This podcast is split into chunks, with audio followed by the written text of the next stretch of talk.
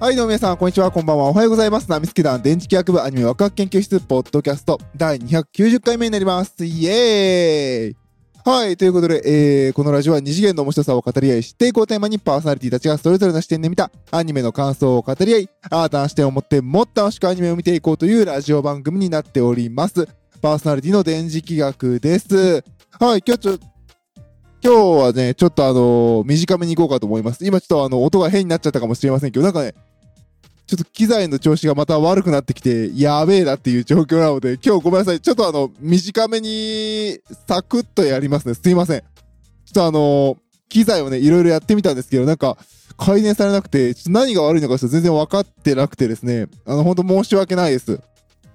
いやー、マジでちょっとあの、頭抱えますね。あー、ちょっと、だから機材の構成考え直さなきゃいけないのかなと。えー、ちょっと悩みながら、もうね、あの、そっちに今頭がいっぱいになっちゃってて、あの、アニメ何の話しようか忘れてしまった感がね、えー、若干あります。すいません。はい、ということで今回はですね、えー、スーパークルックスというアニメの、えー、感想になります。こちらはですね、あのネットフリックスのオリジナルアニメ、あ、言うの忘れた。私、パーソナリティの電磁気役です。よろしくお願いいたします。えっと、えー、スーパークルックスという、えー、アニメです。ネットフリックスオリジナルアニメということで、えー、っと、原作とか、あの、原案の人がマーク・ミラーさんということで、ちょ、私、あの、細かくは存じ上げないんですけれども、あの、アメリカのその、アメコミというんですかね、スーパーマンとか、ああいう作品を手掛けられている方の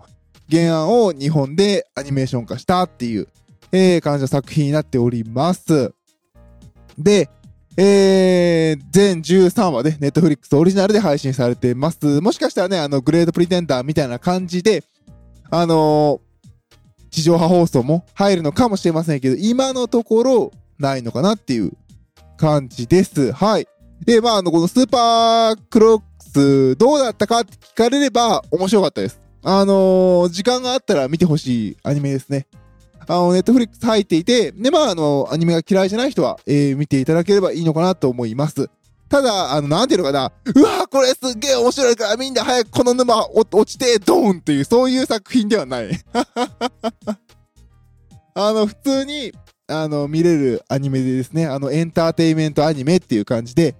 まあ、じゃあなんで面白かったかって言い切れるかっていうと、1日で13話一気に見れたからってことですね。ね、まあ、あのーアメリカらしい、軽い下ネタ的な発言、まあでも言うほどないか。もう、えーそんな感じなので、まああの、これあの、実は実家でリビングで見てたんですけど、家族いる中。でも特に気まずい雰囲気になることもない、ね、あの、あるじゃないですか。これ、ここで家族の前で見んのかみたいなアニメあるじゃないですか。こともなく普通にサクッと見れる、えーいいアニメだったんじゃないかなと思います。で、まあどんなアニメかっていうと、あのーそうですね。えー、っと、映画の、あれ、何でしたっけ？あー、あれあれあれ、あのーオーシャンズイレブン。あの、オーシャンズイレブンと、あの、日本のアニメのヒロアカと、あの、ルパン三世を混ぜたような感じ。そんな作品です。あの、もうね、ヒロアカなんですよ、要するに。なんでかっていうと、制作ボンズだから、これ。で、あのースーパーヒーローとスーパーヴィランがいる世界の、えーお話です。で、まあ、選ばれた人間、一部の人間が、あの、スーパーパワーを使える、えー、世界で、その中で主人公の、えー、津田健次郎さんが、主人公の津田健次郎さんがっておかしいですね。えーと、ジョニーっていう、ジョニー、ジョニー・ボルトっていうキャラクターが、まあ、あの、ヒーローメ、ね、メネームだったかな。で、あの、ボルトっていうことで、電気を操る能力なんです。ね、に、あの、高校生の頃、イケてない男だったジョニーが、電気を操る力を覚えて、俺もヒーローになるぜってやるんだけど、大失敗を犯す。で、あの、最終的に、もうこの能力はダメなんだって思ってて、バリバリってやった時に ATM がパーンって開くんですよね。で、あ、俺の力は金を得ることができるってなっちゃって、ヴィランになってしまう。あの、ヒロアカで言うヴィラン連合みたいな方に行っちゃうっていうお話です。でもまあ、あのーヒロアカのように、そのヴィランで、すっごい大迷惑をかけて、こう、あの、世の中を転覆させようみたいなことはしないわけなんですよ。まあ、要するに、チンケなコソ泥なわけですよ。あの、街のね、ATM をバリバリってやって、ピーってお金出して、ヒャッホーって、逃げていくだけのチンピラが、ジョニー。で、あの、そのジョニーと、まあ、あの、た、まあ、あの、能力を持った奴らが、その能力を使って、バーッと悪さをして、で、スーパーヒーローが、それを止めに来るっていうお話になってます、メインは。で、えー、その中で、あのー、まあ、最初はその話で、で、途中って後半かな？まあ、基本メインの話はその後さっき言ったように、オーシャンズイレブンっていう形で、そのジョニーの彼女が、あのー、私の師匠が大仕事をする。だから来てっていう感じで、あの、その昔の大泥棒をやっていたヴィランの一人のじいちゃんのところに、いろんな能力を持ったやつが集まって、この大仕事をするって言って、ここに盗みに入るんだっていうアニメです。で、まあね、あのー、この主人公のジョニー・ボルトは、まあもう典型的なダメ男なわけですよ。あのー、彼女をお借りしますと主人公ぐらいダメなわけですよ。あれほどではないけれど、まあ、これはダメ男だなっていうのと、あとは、何ですかね、ダメ男って世界共通なんだなぐらいの もうね、お前しっかりせよみたいなね 見てて思うのがね、面白いですね。で、まあ、なんとかね、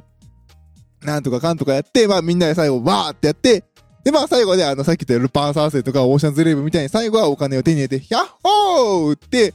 終わる作品です。もうこれ言っちゃったら全部話言っちゃったような感じですけどね。